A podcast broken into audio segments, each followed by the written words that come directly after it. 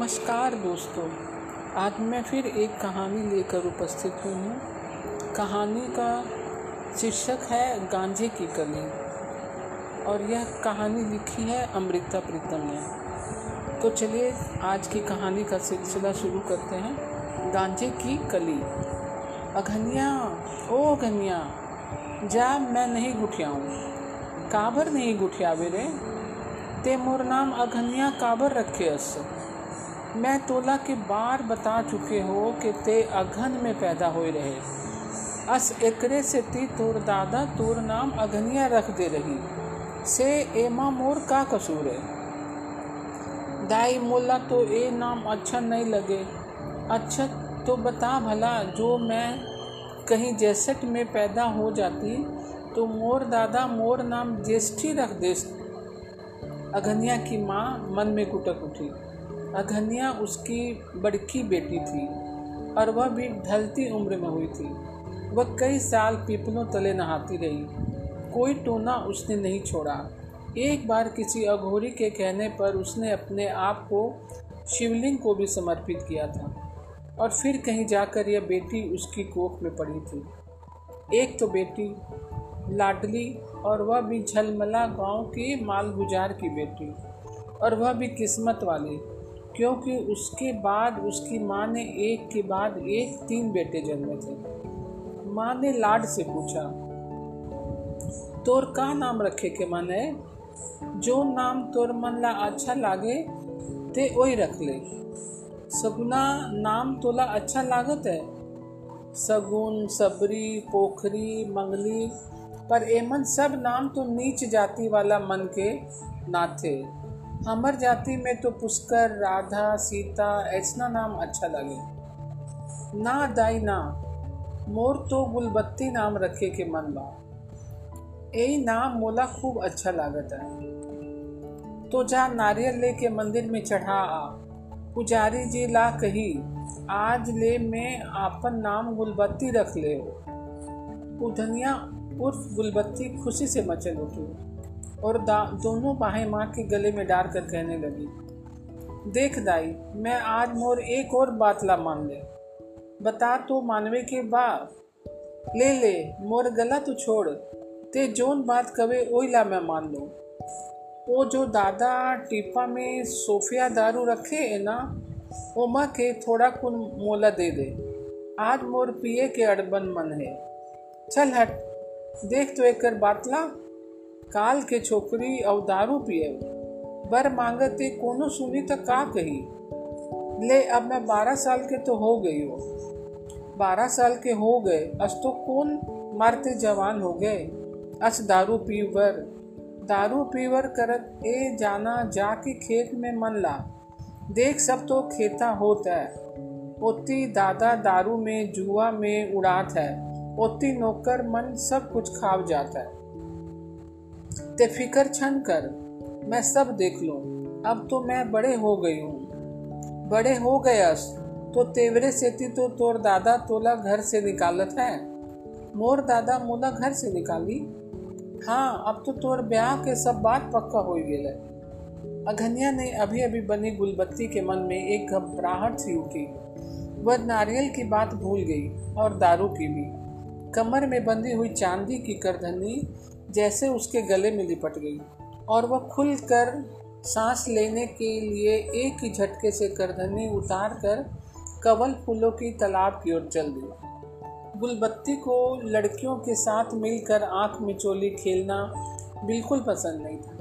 वह जब गाँव के जवान लड़कों को कबड्डी खेलते देखती तो वह भी सांस रोककर डो डो करती हुई उनकी जवानी के बराबर उतरना चाहती थी। पर गुलबत्ती हमेशा अपनी माँ के कहने में रहती थी।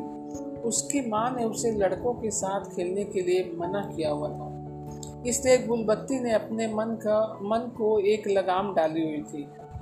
आज जब वह तालाब की ओर जा रही थी तो मंदिर के पीछे कितने ही कुर्मी लड़के खेल रहे थे। गुलबत्ती को लगा कि आज उसके मन की लगाम टूट जाएगी। यूँ तो जवानी सबकी खूबसूरत होती से। वह सोचने लगी पर चमरों रावतों और पंकों के लड़कों से कुर्मी लड़के बड़े तीखे तने होते हैं। गुलबत्ती सोचने लगी। शायद इसीलिए वे मछलियों को पकड़ते हुए पानी में मछलियों की तरह तैरना भी जानते हैं। गुलबत्ती कुछ देर तक जवान कुर्मी लड़कों के तेल से चुपड़े हुए बदन को देखती रही। उनकी बाहों में मछलियाँ फड़क रही थी। और गुलबत्ती को लगा कि अगर वह भी डो डो करती हुई उनके पास खेलने चली जाए तो वह इन लड़कों की बाहों में से मछलियाँ पकड़ सकती है।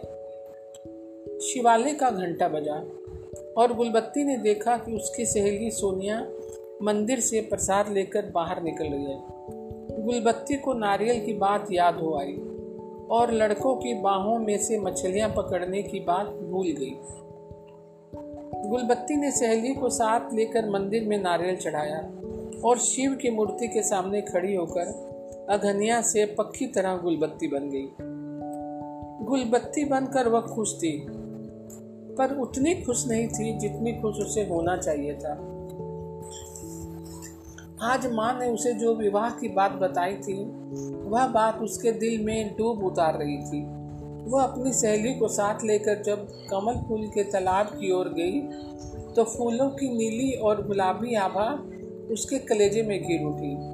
गुलबत्ती की सहेली गुलबत्ती से दो साल बड़ी थी। वह कभी कभी एक गीत गाया करती थी, जो गुलबत्ती की समझ में कभी नहीं आया था।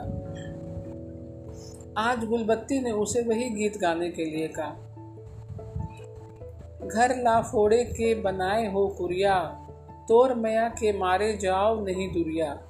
सहेली ने आज जब यह गीत गाया तो गुलबत्ती को लगा कि आज यह गीत उसकी समझ में आ गया। उसे लगा कि कवल फूलों की नीली और गुलाबी आभा थी, जिसकी माया उसके मन को लग गई थी। वह इस माया की मारी कहीं दूर नहीं जा सकती। और शायद इसी लिए विवाह की बात से उसका मन घबरा रहा था। गुलबत्ती का बाप इस झलमला गाँव का माल गुजार था। कचकोल प्रसाद पुष्करना गाँव में कोई सौ घर थे। वह सभी कुर्मियों, पंखों और नीची जाति वालों के घर थे। पुष्करणों के केवल चार घर थे। और उनमें से भी कचोल प्रसाद का एक घर था, जो पक्का बना हुआ था। बाकी सब खपरेल के थे। कचकोल प्रसाद को ढलती आयु में औलाद हुई थी। अब चाहे इस बड़की बेटी के अलावा उसके घर में तीन बेटे थे, पर तीनों बेटे अभी बहुत छोटे थे।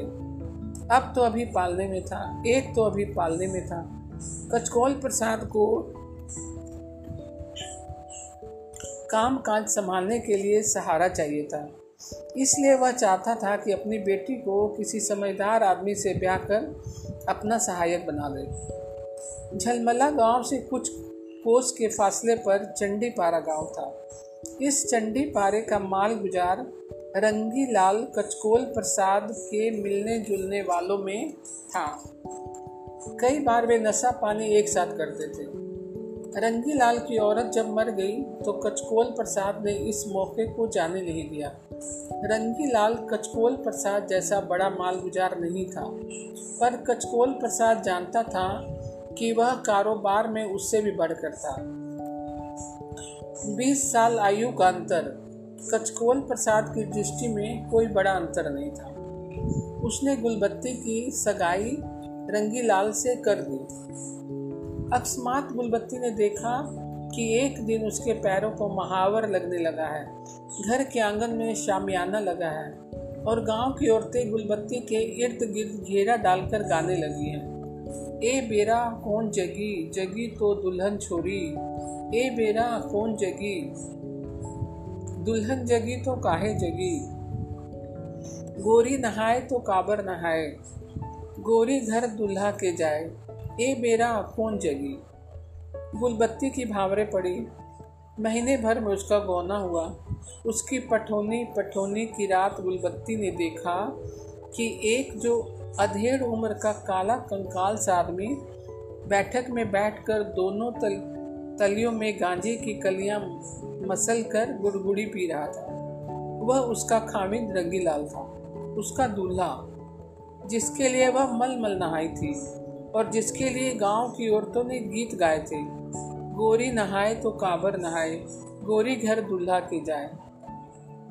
रोतायन, ओ रोतायन, चूल्हा ले थौकुन आगी तोला गुड़गुड़ी पीते रंगी लाल ने मेहरी को जब एक बार आवाज़ दी, सो गुलबत्ती को जाने क्यों यह ख्याल आया कि वह गांजे की एक कली थी? नशे की एक गुड़गुड़ी की आग में फूकना था। गुलबत्ती का मन डूबने लगा। वह किसी के मन की आग में जलना ज़रूर चाहती थी, पर किसी का नशा भी बनना चाहती थी। पर जाने क्यों उसका कलेजा छिज रहा था? वह इस रंगी लाल की गुड़गुड़ी में जलने के लिए नहीं बनी थी। उसने एक एक कर कई जवान कुर्मी युवक की कल्पना की थी, पर किसी भी देखे हुए और परिचित चेहरे पर उसका ध्यान न आया। शायद इसलिए कि उसकी माँ ने उसे आरंभ से ही चेता दिया था कि कुर्मी युवक बहुत नीची जाति के थे और गुलबत्ती हमेशा अपनी माँ के कहने में रही थी। गुलबत्ती को ना कोई कुर्मी युवक याद आया और ना ही कोई और। पर उसका मन उससे पूछ रहा था कि यह रंगी लाल किस जाति से था? पर फिर उसका मन उसे खुद ही कह रहा था कि यह रंगी लाल चाहे कितनी भी ऊँची जाति का हो, उसकी अपनी जाति से मेल नहीं खाता। समाज की बनाई हुई जाति मेल खा गई, पर गुलबत्ती के सपनों से सपनों की जाति ना मिली। और गुलबत्ती रंगी लाल की गुड़गुड़ी में गांजे की कली की तरह सुलगने लगी। सुलगती को एक एक कर पाँच वर्ष हो गए। हर साल की तरह इस साल भी धान के खेत कहला उठे थे। रोताही का त्योहार आया। मुजारों के गीतों से धरती गुनगुना उठी। और हर साल की तरह इस साल भी गुलबत्ती सुनी आँखों से यह सब कुछ देखती रही। फिर फ़सलों की कटाई हुई। वर्षा ऋतु आ गई और मौजली का त्यौहार आ गया। औरतों ने थालियों में जो बोए और हरियाणी, हरियाई थालियों में दिए, जलाकर मंदिरों में चढ़ाई। गुलबत्ती की महरी सोगिया बात बात पर चहक उठती थी। वह ज़बरदस्ती गुलबत्ती को रंगीला लुगड़ा पहनाती और उसकी कुर्ती पर कोड़ियाँ टाँग देती और आती जाती उसके मन को कचोट जाती। इस बार भी मांडली के मेले पर जाने का गुलबत्ती का मन नहीं था, पर सोगिया ने उसका प्यार से श्रृंगार किया और हट ठान कर उसे मेले में ले गई मेले में तरह तरह की चीज़ें थे। कलकत्ता अधिक दूर नहीं पड़ता। वह आज तो मेले में तरह तरह की चीज़ें थी। कलकत्ता अधिक दूर नहीं पड़ता था। कई बंजारे शहरों की सौगात लाए थे। गुलबत्ती साबुन की खुशबूदार टिकिया को सूंघती रही। तरह तरह के मोतियों की मालाओं को देखती रही। दो दो मालाएँ उसने खरीदी। पर मेले में घूमते हुए एक फेरी वाले ने उसके मन को विचलित कर दिया, जिससे खींचकर उसने सोगिया से कितनी बार कहा कि वह मेला देखते देखते थक गई है, इसलिए अब वह घर लौटना चाहती है। फेरी वाला छरछरे बदन का बांका जवान था। पर वह इतना गोरे रंग का था कि उसका परदेसी होना गुलबत्ती को खल रहा था। उसकी आँखें शोक भी लगती थी और शर्मिली भी। उसने कितनी ही बार गुलबत्ती के मुख की ओर देखते हुए होका लगाया। कुर्ती, जंपर, वर, कपड़ा ले लो, धोती ले लो, लुगड़ा ले लो। पर जब गुलबत्ती नज़र भर कर उसकी ओर देखती तो वह अपनी आँखें झुका लेता। गुलबत्ती चाहती तो कपड़ों की गठरी खुलवा कर जितनी देर मन में आता देखती रहती। पर वह गठरी खुलवा कर कपड़े देखने की जगह उससे आँखें चुराने लगी। आँखें चरा, चुराते हुए उसने कितनी बार रास्ता बदला। पर जाने यह किस्मत का कौन सा छल था कि गुलबत्ती का बार बार उस फेरी वाले से सामना हो जाता। आखिर में वह घबरा कर मेले मेले से लौट पड़ी। इस बार जब फेरी वाला लौटती हुई गुलबत्ती के सामने पड़ा तो उसके मुँह से अन्यासा निकल पड़ा। ठाकुर, कौन गाँव के असर नरिएरा के। फेरी वाले ने चौंक कर जवाब दिया। कौन देश से आए अस? गुलबत्ती फिर पूछ बैठी। पंजाब ले। केतन दूर है या? गुलबत्ती के मुँह से यो आहिस्ता से निकला। जैसे वह मन ही मन में ये दूरी नाप रही हो। खूब दूर पड़त है। खूब दूर पड़त है। गुलबत्ती होठों में इन गिनती के अक्षरों को दोहराती मेले से लौट आई। घर लौट कर आई। गुलबत्ती ने जब रसोई की ओर और, और फिर आँगन में दिया जलाया तो उसने बाहर चौंक कर देखा कि सामने मंदिर के बरामदे में वही फेरी वाला चटाई बिछाकर बैठा हुआ था और उपलों की आग जलाकर अपने लिए रोटी सेक रहा था। गुलबत्ती जल्दी से बाहर का दरवाज़ा भिड़ाकर चौके में लौट आई और अपने उखड़े हुए मन को भुलाने लगी। उस दिन तो नहीं, पर दूसरे दिन गुलबत्ती की रोतायन ने टकटकी बांधकर गुलबत्ती की ओर देखा और फिर हंस कर पूछने लगी, नोनी, आज ते कैसे चुप के चुपस? काल मेला में कुछ गवा तो नहीं आए हो? मेला में गुलबत्ती ने हैरान होकर सोगिया की ओर देखा। पर आगे ना कुछ महरी ने कहा और ना कुछ गुलबत्ती ने बात को बढ़ाया। महरी जब संध्या समय अपने घर चली गई तो गुलबत्ती ने बाहर का दरवाज़ा भिड़काते हुए मंदिर के दरवाजे की ओर देखा। वही फेरी वाला आज फिर ऊपर ले जलाकर रोटी सेक रहा था। गुलबत्ती आज फिर जल्दी से चौके में लौट आई। मन को संभालने के लिए होंठ दांतों में काटने लगी। बाहर के दरवाजे पर आहट हुई। महरी जाने क्यों लौट आई थी? फिर और हंसकर गुलबत्ती से पूछ रही थी, नोनी, आज कौन चावल राधे अस? खूब खुशबू आवत है। क्यों? तोर खाए के मन? आज मैं तो तिल कस्तूरी चावल राधे हूँ। ए नोनी, हमर एमन भाग कहाँ? हमन लाई तो गुरमुटिया हो तिल कस्तूरी। चल आज तो के खा के देख ले। राम कलैया के साग और राहर के दाल के साथ। तिल कस्तूरी चावल कैसना मीठा थे। ए दाई, मैं अतन कुछ राथे अस। तोर घर के सामने जोन पंजाबी ठाकुर पड़े, ओलो सूखा बाटी खाता है। मोला का कलना गुलबत्ती ने लापरवाही से कहा, पर उसका दिल ज़ोर ज़ोर से धड़कने लगा। सोकिया हंस उठी और कहने लगी अच्छा तो नोनी थोड़कुन आमा के अथान ही दे दे, मैं वो बेचारा ला के दे लाओ चल कुटनी तोर अपन खाए के मन हुई ना? नहीं नोनी, तोर कसम। सोगिया कसम खाती रही। गुलबत्ती हंसकर यही कहती रही कि उसका अपना मन था अचार खाने को। वह यूँ ही पंजाबी ठाकुर का बहाना बना रही थी। पर साथ ही गुलबत्ती ने एक कटोरी में आम का अचार डाल दिया। एक में अरहर की दाल और एक ढकने में तिल कस्तूरी चावल। कई दिन बीत चले। फेरी वाले ने मंदिर के बरामदे में डेरा लगा लिया। दिन भर वह इस गाँव में कपड़ा बेचता, रात को इस मंदिर के बरामदे में लौट आता। रोज उपले जलाता, गेहूँ का आटा मल कर उसके पेड़े बनाता, उसमें घी भरता और उन्हें उपलों की आग पर सेक लेता। रोटी बनाने का यह ढंग पंजाबी नहीं था।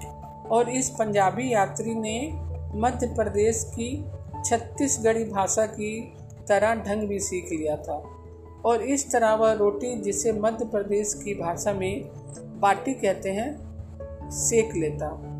गुलबत्ती की मेहरी ने रोज उसे दाल सब्ज़ी अचार देने का नियम बना लिया था। कसे सो गया तोर फेरी वाला ठाकुर के का हाल बा आजकल तो तोर तोर ओकर खूब पटत है। कभी अथान ते ले जात, उस कभी साग ले जात। अस एक का रंग ढंगे। एक दिन गुलबत्ती ने मेहरी को चुटकी भरी। सोगिया ने हंसकर ऐसी नज़रों से गुलबत्ती की ओर देखा कि गुलबत्ती को लगा, यह नज़र गहरे तक उसके मन में झाँक गई थी। गुलबत्ती ने खुद ही सोगिया से मज़ाक किया। खुद ही लजा गई। सोगिया का साहस बढ़ा। कहने लगी हमन ला तो मालिक के मन ला देखना पड़त है। मोर मन गुलबत्ती ने घबरा कर पूछा, ते घबरा कावर है नोनी? तो मन के बात मोर मन के बात है। मोर जी छट जाई तो छूट जाई, पर तोर वर तो मोर जान भी हाजिर है। सोगिया ने यह बात जाने कितने सच्चे दिल से की थी, पर गुलबत्ती का मन स्नेह के सेक से पिघल गया। और मोटे मोटे आँसू उसकी आँखों में भर आए तोर दुख ला मैं जानो तो नोनी। तोर दादा तोला चढ़ी पार में ब्याह के भारी गलती करी से। गुलबत्ती को महिरम झिल गई। गुलबत्ती की ज़िंदगी में यह पहली रात थी, जिस रात उसने अपने मन में खुलकर सोचा था कि उसकी ज़िंदगी अगर गांजे की कली थी तो वह इस पंजाबी ठाकुर की तलियों में मछली मछली जाकर उसकी उप की आग में सुलगना चाहती थी। वह एक तीखा नशा बनकर इस गोरे, चिट्टे और सुकुमार युवक की आँखों में चढ़ जाना चाहती थी। वह गुलबत्ती आगे सोचती सोचती काँप भी गई और झूम भी गई। दूसरे दिन प्रातःकाल गुलबत्ती ने घर के पीछे बने कवल फूलों के तालाब पर जाकर बहुत से फूल तोड़े और थाली में डालकर मंदिर में ले गई। मंदिर के बरामदे में से गुजरते हुए गुलबत्ती ने पंजाबी ठाकुर को जी भर कर देखा। और आज से पाँच साल पहले की एक छोटी सी बात उसे बहुत याद आ गई। आज से पाँच साल पहले, जिस दिन उसने अधनिया से अपना नाम गुलबत्ती रखा था और अपनी सहेली सोनिया को लेकर कवल फूलों के तालाब पर गई थी, उस दिन जब उसकी सहेली ने गाया था, घर ला फोड़ के बनाए हो कुरिया। तोर में आके मारे जाओ नहीं दुरिया। और उस दिन उसे लगा कि कवल फूलों की नीली और गुलाबी आभा की उसे माया लग गई थी। वह वास्तव में कमल फूलों की माया नहीं थी। वह इस आने वाली घटना की परछाई थी। वह इस पंजाबी ठाकुर की कवल फूलों जैसी मोटी और काली आँखों की माया थी। पंजाबी सरदार ने बड़ी तरसी हुई आँखों से गुलबत्ती की आँखों का हुंकारा भरा। जैसे कह रहा हो, माया तुझे तो नहीं लगी सुंदरी, माया तो मुझे लग गई तुम्हारी। देख मैं कितने दिनों से तुम्हारे घर के आगे धुनी लगा कर बैठा हूँ। पंजाबी सरदार हेम सिंह से गुलबत्ती का मन मिल गया। सोगिया के बगैर और चाँद तारों के बगैर इस बात की खबर किसी को न हुई। पर गुलबत्ती जानती थी कि वह खुशबू अधिक देर गांठ में बाँध कर नहीं रखी जा सकती थी। इसलिए एक रात गुलबत्ती ने हेम सिंह के हाथों का सहारा लेकर चढ़ी पार गाँव छोड़ दिया। रात गुजरनी थी, गुजर गई, पर चंडी पारे का दिन नहीं गुजर सकता था। रंगी लाल ने पहले अपना गाँव ढूंढवाया, फिर गुलबत्ती के बाप कचकोल प्रसाद को साथ लेकर आसपास के गाँव ढूंढवाए और अगली रात ढलने से पहले नरियरा गाँव में उसने गुलबत्ती और हेम सिंह का पता पा लिया। एक और चंडी पारे वाले और झलमला गाँव के लोग थे और दूसरी ओर नरियरे के। नरियरे का कहना था कि उनके गाँव में जो भी कोई औरत सहारा लेने के लिए आती है, वे उसे ज़रूर सहारा देते हैं। दोनों गाँवों के मुखिया मिल बैठे। और बात को लड़ाई झगड़े से बचाने के लिए उन्होंने पंचायत मान ली। गुलबत्ती ने हेम सिंह का हाथ पकड़ा। भरी पंचायत में बैठकर अपने हाथों की चूड़ियाँ तोड़ दी और रंगी लाल से कहने लगी, ले, ये पड़े है तोड़ चूड़ी। आज ले तोर मोर कोई रिश्ता नहीं। पंचायत ने हेम सिंह को दो सौ रुपये का दंड दिया और रंगी लाल को दो सौ रुपया दिलवा कर गुलबत्ती हेम सिंह के साथ कर दी। हेम सिंह की खपरेल में जब गुलबत्ती ने पंचायत की ओर से सुरखू होकर चूल्हा जलाया तो उसके अंगों में से खजूर के चीर खाए हुए तने से बूंद बूंद बहती ताड़ी की तरह मस्ती टपक रही। उस रात और हर रात जब गुलबत्ती हेम सिंह की बाहों में सोती थी तो उसे एक ही ख्याल आता था कि वह गांजे की कली थी, जो हेम सिंह के सांसों की आग में सुलग कर पूरी नशा बन गई थी। वह जी भर कर हेम सिंह की आँखों में देखती। उसकी आँखों में एक बावलापन होता और वह सोचती, यह उसी के नशे की गुलाबी धारियाँ थी। और वह सोचती कि उसकी निष्फल जाती ज़िंदगी सफल हो गई थी। तीन महीने बीत गए। एक दिन बैठी बैठी गुलबत्ती के अंदर में से एक ललक उठी। को जाने का बातें, आज मोर मन भी खाए वर करते। और गुलबत्ती ने जब तक तीन बड़े बड़े अमरूद ना खा लिए, उसका मन अमरूदों में भटकता रहा। एक दिन, दो दिन और फिर गुलबत्ती का मन शकरकंदी खाने के लिए मचलने लगा। गुलबत्ती ने शकरकंदी भुनी और पेट भर खाई। अगले दिन गुलबत्ती हैरान थी। आज मोर जोदरी खाए के मन, और गुलबत्ती ने दूधिया भुट्टे भून कर खाए। घर में झोना परागी चावल भी पड़े हुए थे। और लुंचई चावल भी। पर गुलबत्ती के अंदर से उठकर उसकी नाक को दुबराज चावलों की खुशबू चढ़ गई थी। चावलों के मार से उसके मन को उबकाई आ रही थी। उसने प्याज भूनकर दुबराज चावलों का पुलाव पकाया। साथ तेल में मछली भुनी और उसका मन खिल उठा। आज मोर समझ में आई से, मैं भी कहूँ कैसे? मोर मन खाए खाए कर करत है। और गुलबत्ती मटक मटक उठी। कि आज जब हेम सिंह रात को घर आएगा तो वे दोनों मिलकर अपने आने वाले बच्चे की बातें करेंगे। हेम सिंह फेरी लगाकर अभी घर नहीं लौटा था। मालगुजारी के घर से एक आदमी ने आकर एक खत दिया। हेम सिंह को पहले भी कभी कभी अपने गाँव से अपने माँ बाप का खत आया करता था और हमेशा मालगुजारी के पते पर आता था। गुलबत्ती ने खत को संभाल कर रख दिया। और बाहर दहलीज में बैठकर हेम सिंह की राह देखने लगी। आज वह मन में हेम सिंह के लिए दोहरी खुशी लेकर बैठी हुई थी। हेम सिंह की झलक पर घने कुआसे से भी वो पहचान लेती थी। आज तो अभी साँझ झीनी झीनी थी। उसने सामने खेत की मेल पर से आते हुए हेम सिंह को देख लिया। खुशी की एक लहर उसके मन में उठी और वह सोचने लगी कि वह हेम सिंह को पहले कौन सी बात बताएगी? बच्चे वाली बात बहुत बड़ी थी और बड़ी बात हमेशा अंत में खोली जाती है। गुलबत्ती ने सोचा और अंदर से खत लाकर अपने आंचल में छिपाती, वह आगे उलझकर हेम सिंह से मिली। तौर वर एक तो चीज़ लाए हो। बता तो भला काए मोहू तौर वर एक ठन चीज़ लाए हो। मोर सौ बदली कर ले। पहले तो गुलबत्ती ने हेम सिंह को बनाया और कहने लगी पहले मोर मन के साथ अपन मन के अदला बदली कर ले। पर जब हेम सिंह ने गुलबत्ती को अपने बाहों में लेकर कहा वो तो कब के हो चुके? अब मैं वो नया मन कहाँ से लाऊं? तो गुलबत्ती ने आंचल में छिपाया हुआ खत हेम सिंह को दे दिया और हेम सिंह से मेगरे के फूल लेकर अपने बालों में टाकने लगी। हेम सिंह ने खत पढ़ा और उसके माथे पर पसीने की बूंदें झलक आई। गुलबत्ती ने जल्दी से हेम सिंह का हाथ थामा और अपनी खपरेल में चले आए। पर हेम सिंह का मुख इस तरह हो आया था, जैसे भरी दरिया में उसके हाथ से चप्पू छूट गया हो।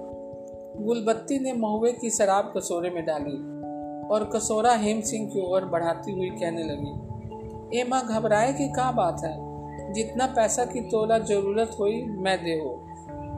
पिछले दिनों हेम सिंह को जब गुलबत्ती के बदले इकट्ठे दो सौ रुपये देने पड़े थे तो उसका हाथ तंग हो गया था।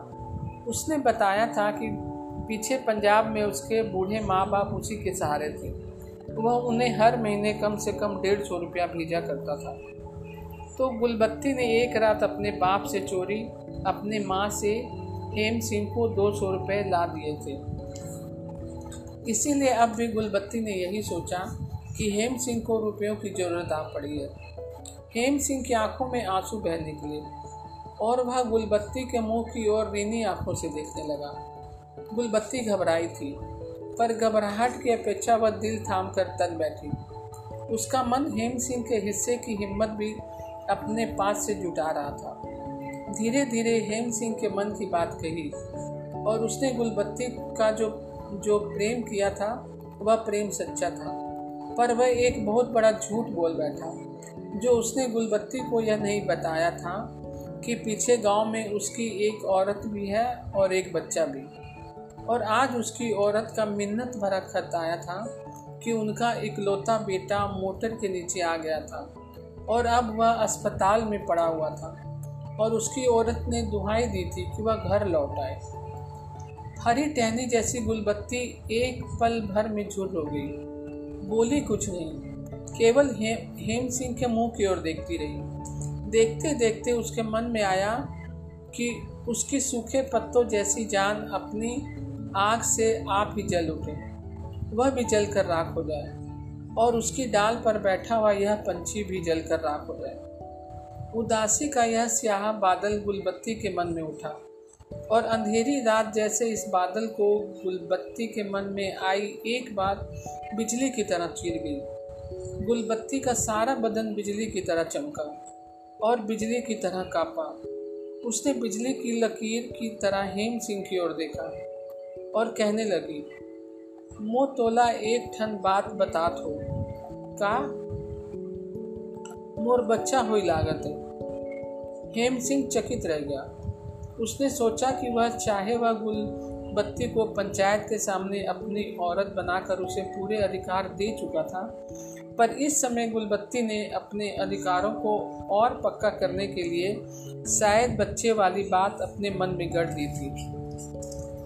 सच कहतस मैं तोला सच कहत हो ठाकुर जोन दिन मैं तोर घर आव रहो मोला बिल्कुल मालूम नहीं रहे कि मोर घर में कुछ होने वाला है। तोर कहे के मतलब कि ए बच्चा रंगीला कहे वे हाँ हेम सिंह के मन में एक बार बारंगी सारा भार उतर गया। उसने सुरखरू होकर गुलबत्ती की ओर देखा।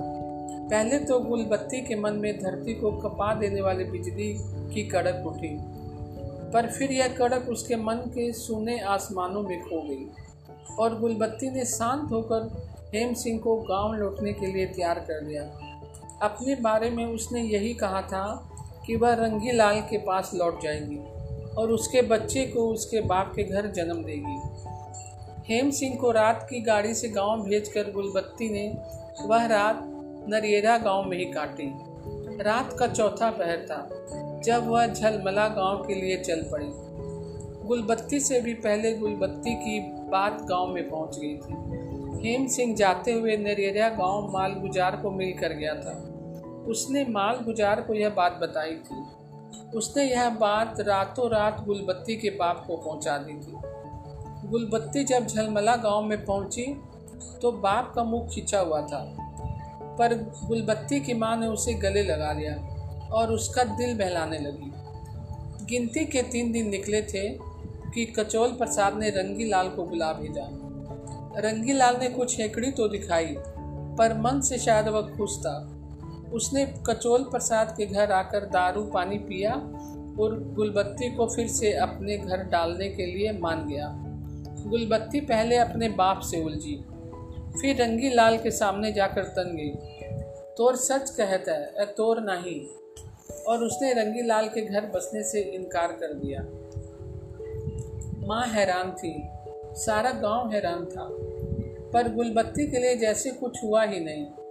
उसने धैर्य से माँ की सियानी बेटी की तरह माँ का चौका चूल्हा संभाल लिया और बाप के सियाने बेटे की तरह बाप के खेतों का काम संभाल लिया और अपने मन को समझा लिया कि हेम सिंह की आँखों में दिखते कवल फूलों की जो माया उसके मन को लग गई थी, वह वास्तव में हेम सिंह की आँखों की माया नहीं थी।